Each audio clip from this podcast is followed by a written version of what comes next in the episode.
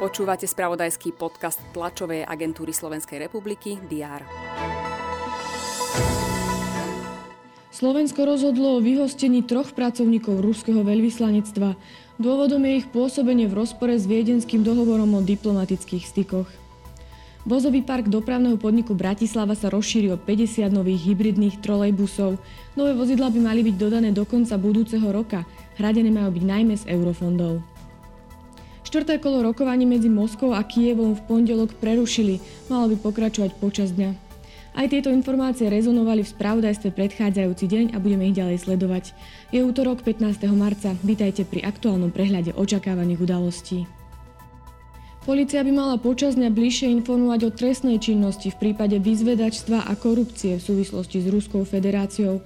Vojenské spravodajstvo podľa rezortu obrany poskytlo kľúčové spravodajské informácie vrátane dôkazového materiálu orgánom činným v trestnom konaní. Na základe vyhodnotenia slovenských spravodajských služieb sa rozhodlo aj o vyhostení troch pracovníkov ruského veľvyslanectva. Popoludní sa má začať 60. schôdza Národnej rady. Poslancov na nej čaká viac ako 80 bodov programu, medzi nimi napríklad zmeny v základnej štruktúre policajného zboru, zákonník práce, parkovanie na chodníkoch, zmeny pri azile, ale aj časť reformy súdnej mapy či vysokoškolský zákon. Prezidentka Zuzana Čaputová príjme ukrajinské dobrovoľničky a dobrovoľníkov, ktorí žijú na Slovensku a v súčasnej situácii pomáhajú svojim krajanom. Očakáva sa aj vyjadrenie hlavy štátu. O aktuálnej situácii v slovenskom priemysle plánuje počas dňa informovať Klub 500 a Slovenská obchodná a priemyselná komora. Očakáva sa aj briefing odborového zväzu KOVO. Jeho predstavitelia by mali hovoriť o vplyve aktuálnej sociálno-ekonomickej situácie na obyvateľstvo a tiež o plánovaných protestných aktivitách. V metropole Maďarska sa očakávajú demonstrácie prívržencov i odporcov tamojšieho premiéra Viktora Orbána pred parlamentnými voľbami.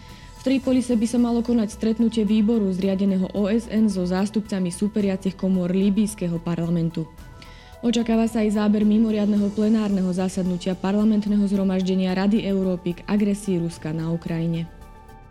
Počas dňa bude prevažne zamračené. Teploty sa majú pohybovať od 10 do 15 stupňov Celzia.